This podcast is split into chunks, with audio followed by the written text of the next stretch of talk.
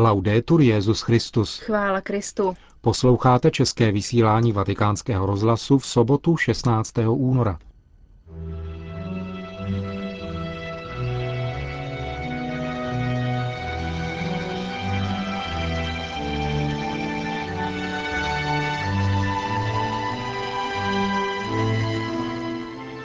Ve Vatikánu dnes skončila duchovní cvičení pro svatého otce.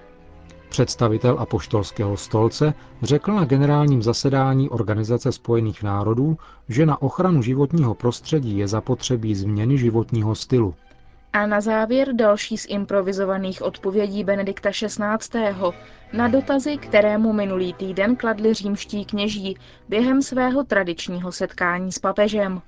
Pořadem vás provázejí a hezký poslech přejí Markéta Šindelářová a Milan Glázer.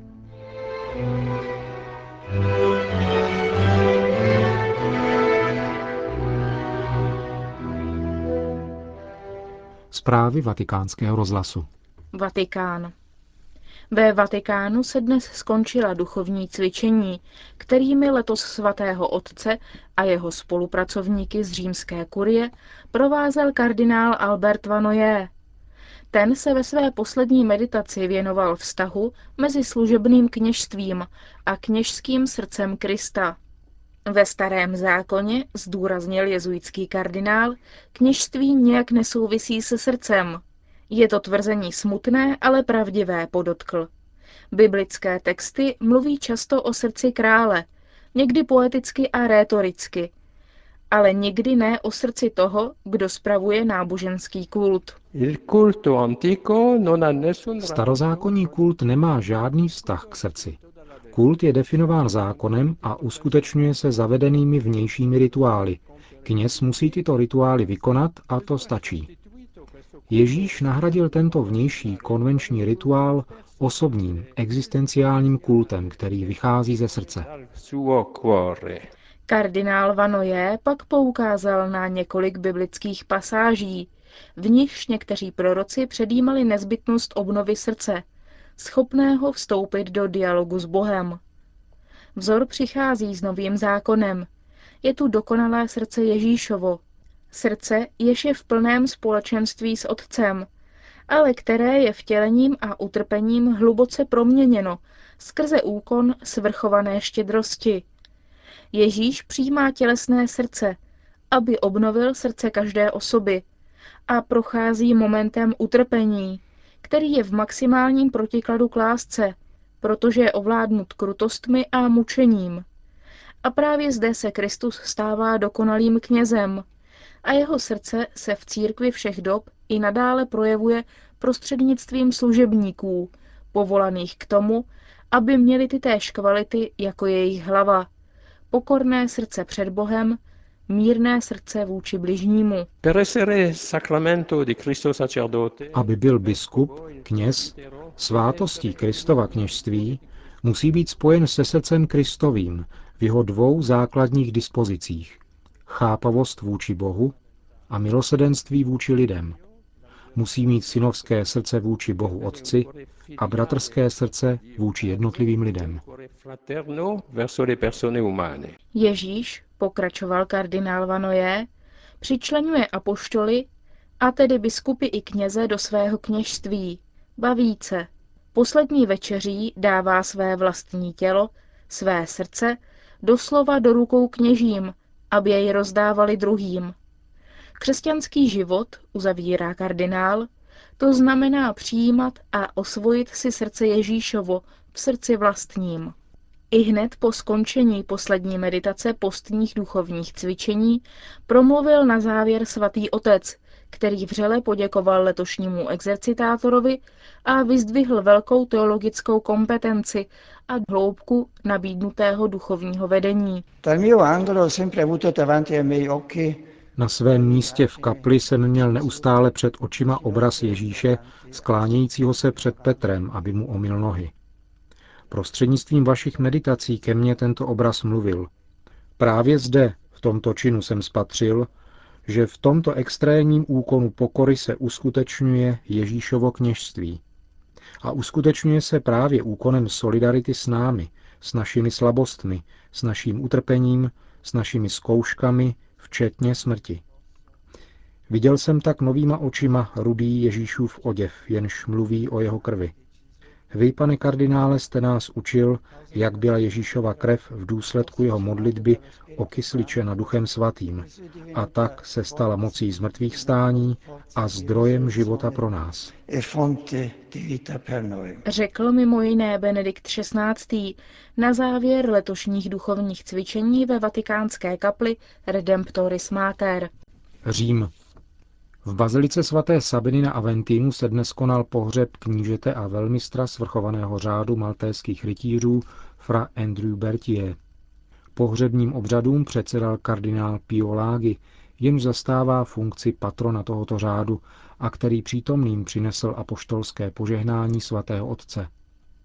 V ohni Boha, který je láska, jsou jako jiskry, z nichž se skládají podivuhodné obrazy světla, řekl kardinál Piolágy, aby tak metaforicky přiblížil biblické zástupy spravedlivých, mezi něž začlenil také postavu zesnulého fra Andrew Berthier, 78. velmistra řádu maltéských rytířů. Spravedlivý, dodal kardinál Lágy, s nímž zádušním ši svatou koncelebrovali kardinál Sodáno a kardinál Fouly, je ten, který je otevřený vůči plánům Boha, který chce vepsat do dějin nový řád a stává se v tom s láskou jeho spolupracovníkem. Ozvěnou kardinálových slov byla mlčenlivá modlitba velkého zhromáždění věřících, tísnících se v bazilice, počínaje příbuznými zesnulého, přes stovky rytířů a dam v řádovém oděvu, uniformovaných dobrovolníků, významných podpůrců a prostých přátel maltéské rodiny. New York. Každá i malá iniciativa podniknutá za účelem snížení emisí kysličníku uhličitého je konkrétním přínosem k ochraně životního prostředí. Může to být například upuštění od nepotřebného používání dopravních prostředků nebo omezení spotřeby energie. Řekl to 13. února arcibiskup Celestino Miliore, stálý pozorovatel apoštolského stolce u Organizace spojených národů. Vatikánský diplomat vystoupil během diskuze o klimatických změnách. Informoval o opatřeních, které podnikl svatý stolec ke snížení škodlivých emisí ve vatikánském státě, jako například instalace slunečních kolektorů či výsadba stromů. Arcibiskup Miliore poukázal na to, že vyrovnaný rozvoj vyžaduje, aby byly brány v úvahu jednak ochrana životního prostředí, změny klimatu a rozvoj hospodářských a základních lidských potřeb. Důležité místo v tomto procesu mají čisté technologie. Je třeba též působit na trh, aby neprosazoval poptávku takových produktů, jejichž výroba škodí životnímu prostředí. Spotřebitelé si mají být vědomi, že bezprostřední vliv na životní prostředí mají jejich vlastní konzumní přístupy. Arcibiskup Miliore také vyjádřil podporu apoštolského stolce programu rámcové konvence OSN přijaté na konferenci o klimatických změnách na indonéském ostrově Bali. Vatikán, Ženeva. Předseda Papežské rady pro podporu jednoty křesťanů, kardinál Walter Kasper, zaslal své poselství ústřední komisi Ekumenické rady církví, která se sešla v těchto dnech v Ženevě u příležitosti 60. výročí jejího založení. Univerzální bratrství je dnes pevným ekumenickým přesvědčením, píše kardinál v poselství adresovaném generálnímu sekretáři Ekumenické rady církví Samuelu Kobiovi. V poselství je připomenuta rovněž spolupráce katolické církve s Ekumenickou radou církví, která byla založena 23. srpna 1948 v Amsterdamu. Spolupráce byla navázána roku 1964 a o čtyři roky později začali působit katoličtí teologové v komisi Víra a spravedlnost. Pod vedením Ducha Svatého, píše kardinál Kasper, jsme dnes vyzýváni podat důvody naděje, která je v nás, protože ekumenické hnutí sílí, a to i přes nové výzvy, které vyžadují rozlišování, odstup a konstruktivní iniciativy. Konec zpráv.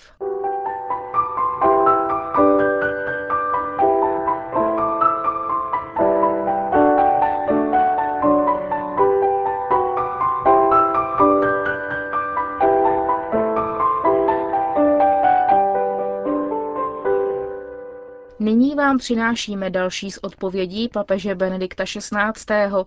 na otázky, které mu kladli kněží římské diecéze při svém tradičním setkání s ním na začátku postní doby. Jedna z otázek se vztahovala ke slavení masových bohoslužeb, například při setkání mladých, a k tomu, jak zajistit jejich důstojnost a aktivní účast. Liturgie, které se účastní velké davy lidí, skutečně představuje problém. Vzpomínám si, jak se v roce 1960 během Velkého mezinárodního eucharistického kongresu v Míchově hledalo, jak dát eucharistickým kongresům, které až do té doby probíhaly pouze formou adorace, nový ráz. Byl zde návrh učinit jejich centrem eucharistickou bohoslužbu jako projev přítomnosti slaveného mystéria. Brzy ale vyvstala otázka, jak to udělat. Adorovat lze také na dálku, s odstupem. Ale ke slavení je potřebné menší společenství, které může s eucharistickým mystériem vstupovat do kontaktu. Je zapotřebí, aby kolem slavení tohoto tajemství bylo zhromážděno společenství. Těch, kteří se k eucharistické bohoslužbě pro 100 tisíc lidí pod širým nebem stavělo negativně, bylo mnoho. Říkali, že to vlastně ani není možné pro samotnou podstatu Eucharistie, která vyžaduje opravdové společenství. Mezi odpůrci takového řešení byly i mnohé velké a uznávané osobnosti. Poté ale profesor Jungmann, velký liturgista, jeden z velkých architektů liturgické reformy, vytvořil koncept Stácio Orbis, který odkazuje k Stácio Romé, v Římě se v období postu věřící zhromažďují na určitém místě, na tzv. stácio, jako Kristovi vojáci, a poté jdou společně na Eucharistii. Pokud toto, říkal, je stácio města Říma, místo, kde se Řím sjednocuje, tak eucharistické slavení se statisíci účastníky je stácio orbis, místo, kde se zhromažďuje svět. Od té chvíle máme eucharistické bohoslužby s účastí davů. Pro mne, musím říci, zůstává problém nevyřešen, protože konkrétní společenství je pro slavení bohoslužby podstatné a tudíž si nemyslím, že by definitivní odpověď už byla skutečně nalezena. Proto jsem také na minulém synodu tuto otázku nanesl. A ještě jednu otázku jsem položil o koncelebraci v tak velkém množství lidí. Protože pokud koncelebruje například tisíc kněží, Nezdá se, že by to byl způsob chtěný pánem. Jsou zde otázky. Vy jste se s takovou obtíží setkali v Loretu při účasti na masové bohoslužbě, během níž nebylo možné, aby do ní byli všichni zapojeni stejnou měrou. Je tedy třeba zvolit určitý způsob, jak zachovat důstojnost, která je pro Eucharistii nezbytná. Společenství není jednolité a zkušenosti s účastí na této události jsou různé pro některé je určitě nedostatečná.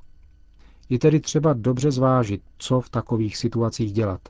Základní problém přetrvává, ale zdá se mi, že pokud víme, co je Eucharistie, tak také pokud není možná vnější aktivita, jaká by byla žádoucí proto, aby se pocitovala účast, vstupme do ní srdcem, jak říká dávný příkaz církve, směřovaný těm, kteří stojí vzadu baziliky, z hůru srdce, v tomto okamžiku všichni vycházíme ze sebe samých, tak jsme všichni s pánem a jsme pohromadě. Nepopírám problém, ale pokud následujeme skutečně tato slova z hůru srdce, nacházíme všichni, i v obtížných a někdy diskutabilních situacích, skutečnou aktivní účast. Řekl Benedikt XVI. při setkání s kněžími římské diecéze. A tím končíme dnešní české vysílání vatikánského rozhlasu. Chvála Kristu. Laudetur Jezus Christus.